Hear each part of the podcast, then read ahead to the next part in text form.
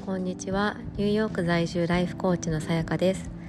え今回は自分の幸せについてえ話してみたいと思います。えーと、コーチングをしていてすごくよくあの見える傾向としてはやっぱりあの特にそのご家族がいる場合だと,、えーと、自分の幸せというよりは全体最適を考えた場合の幸せみたいなことにすごくフォーカスがいっている方が多いなということなんですね。で、えーと日本人の女性にすごく多いんじゃないかなと思います。えっと、これが例えば家族じゃなかったとしても組織その会社だとか、いろいろとその所属している、えっと、コミュニティお友達であったりとか何でもいいと思うんですけれどもどうしてもあの、まあ、もちろん平和主義であったりみんながあのハッピーなのがハッピーっていうのは、えっと、あると思うんですでそれもすごく素敵なことだしいいことだと思うんですけれどもそこにフォーカスがいってしまうので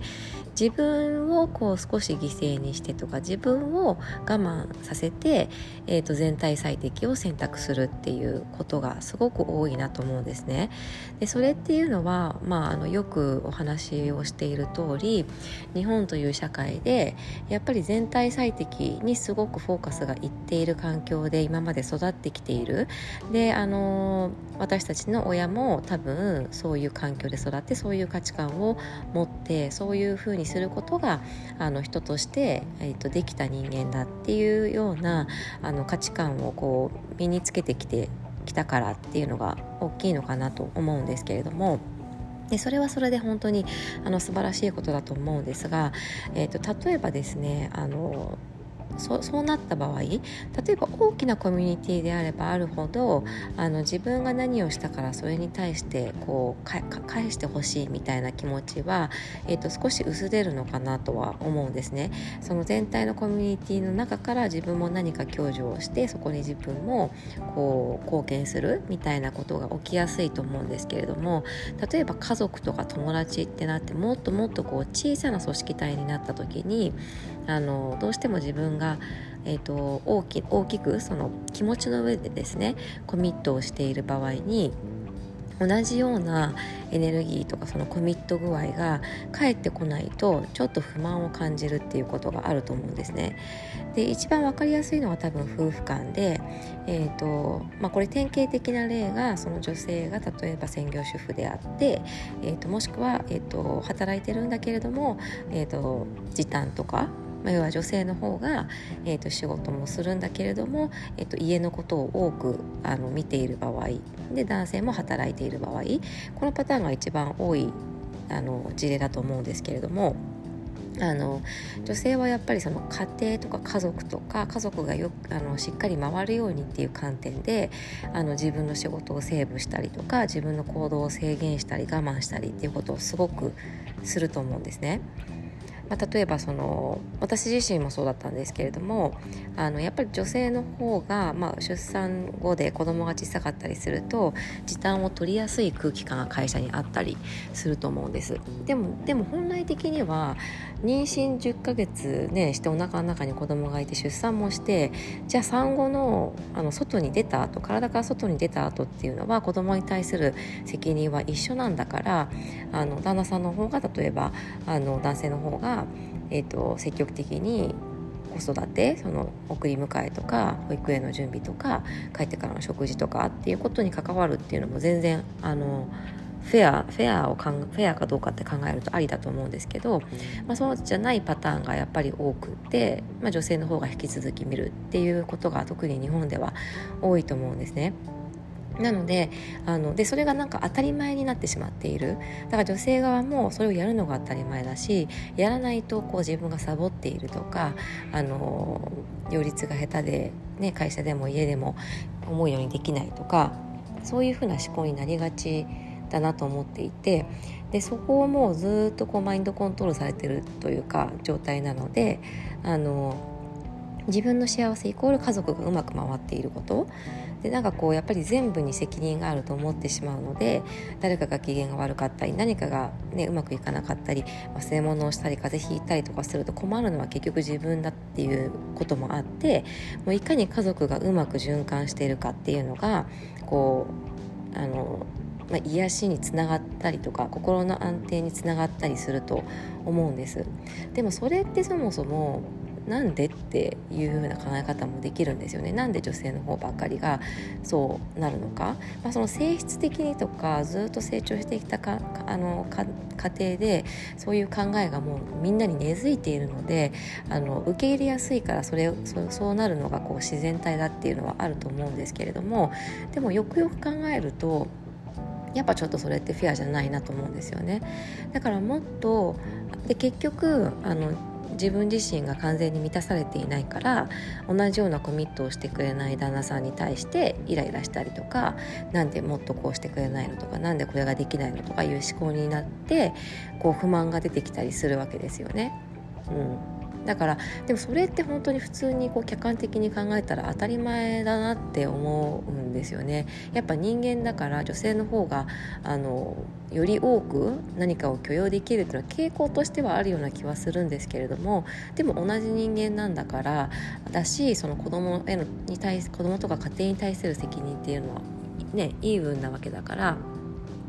もうちょっとその自分だけを満たすことっていうのを考えた方がいいんじゃないかなっていうのはすごく。てかそれをすることで結果本当家族にもあの還元できる。これ前前もお話ししたんですけれども。で、えー、とそうなってくるとじゃあどうしたら自分が満たされるのかっていうのが、まま、分からなくなっている人がまた多いんですね。でこれはあのきっと自然にあの掘り下げていくと分かることが大半で、えーと、何もこの今までの人生何も今までしてなかったことが急に出てくるっていうパターンもまあなくはないですけどあんまりなくってやっぱり自然と似たようなものを今まで選択してきていたりとか自然にそこに興味があってこうマインドがそっちに向いていることがあったりするんですね。で私自身本当に分かんないと思ってたんです。会社辞めた時に。でせっかく15年今日人事のキャリアがあるわけだから。でかつ大きなあの日本では名の知れた企業で、まあ、そこで働いて15年いましたって言えばあのどっかの会社のポジションの人事っていうポジションであればかなり欲しい人材だろうなとも思ったんですね。だからそれを生かさないのももったいないと思ったしあの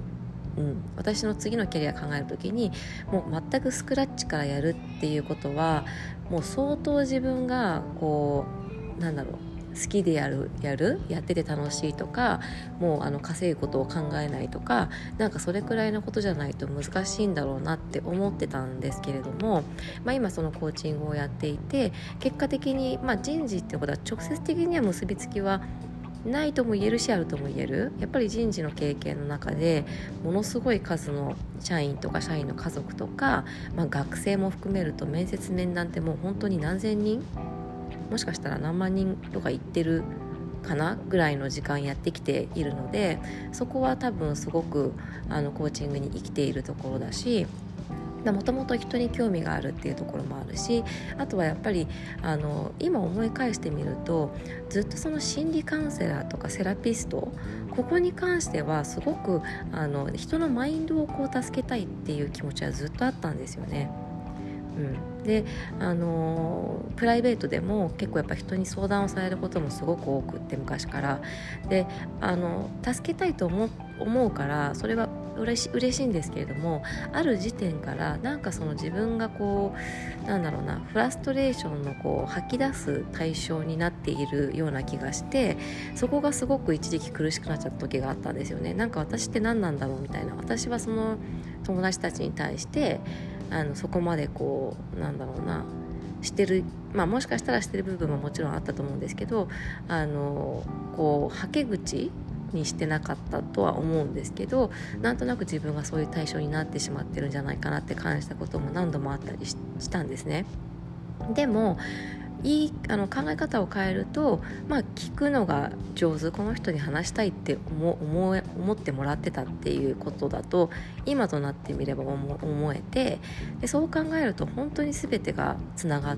たんですよね私の場合は。であのみんながみんなそういう風にあのならない場合もあるとは思うんですけどでもあの見ているとこう人自分で何かを始めた人って、まあ、ほぼほぼみんなそうなっている気がするんですよね。で何が言いたいかというと別に独立した方がいいっていうことではなくてえっ、ー、となんだろうそう独立した方がいいということではなくってあの必ずみんなこうやりたいこととか自分が興味のある範囲っていうのはあってで今のもうご自身を掘り下げていくことでそれって必ず見えてくることだと思うんですね。でコーチングをしてても結局な何も何も分からなかったっていうことって今までなくってあのうん、話を聞いてても客観的に聞いてると結構それは明確に分かったりすることがすることなのであのものすごいこう時間をかけてあのこう探していくというよりは、まあ、それこそもうコーチングでも何でもいいんですけれどもあのご自身が納得いくような何かをこう外部の手を借りてそこを掘り出すでそれを認識するっていうのは本当にあの人生において大切だなってって思いますでそれを認識することであ私今自分を満たすことをできてるなっていうふうに感じながらそれがその活動行動ができるその時間を過ごせるもうそれだけで本当にあの満たされ度合いっていうのが全然違うのであのご自身で掘り下げることができるのであればもちろんそれでもいいと思いますしあのそういう活動をあのやってみるっていうのは本当におすすめだなと思います。うんはい。えーと、なのでぜひぜひですね年末に向けてあのこれまでの人生含めてご自身がどんなことに対して心が満たされるのかであのいうのを、まあ、認識した上でぜひあのご自身を満たす活動っていうのを意識してやってみるようにしてみてください。そうすることできっとあのご自身のもう放つエネルギーであったりとかが変わってきて家族も本当に変わってくる、まあ、身近にいる友達とかあの会社の人もそうだと思うんですけれども近くにいる人にもいい影響があると思うのでやってみてください。今回も聞いてくださってありがとうございます、えー、良いすて、え、素敵な一日をお過ごしください。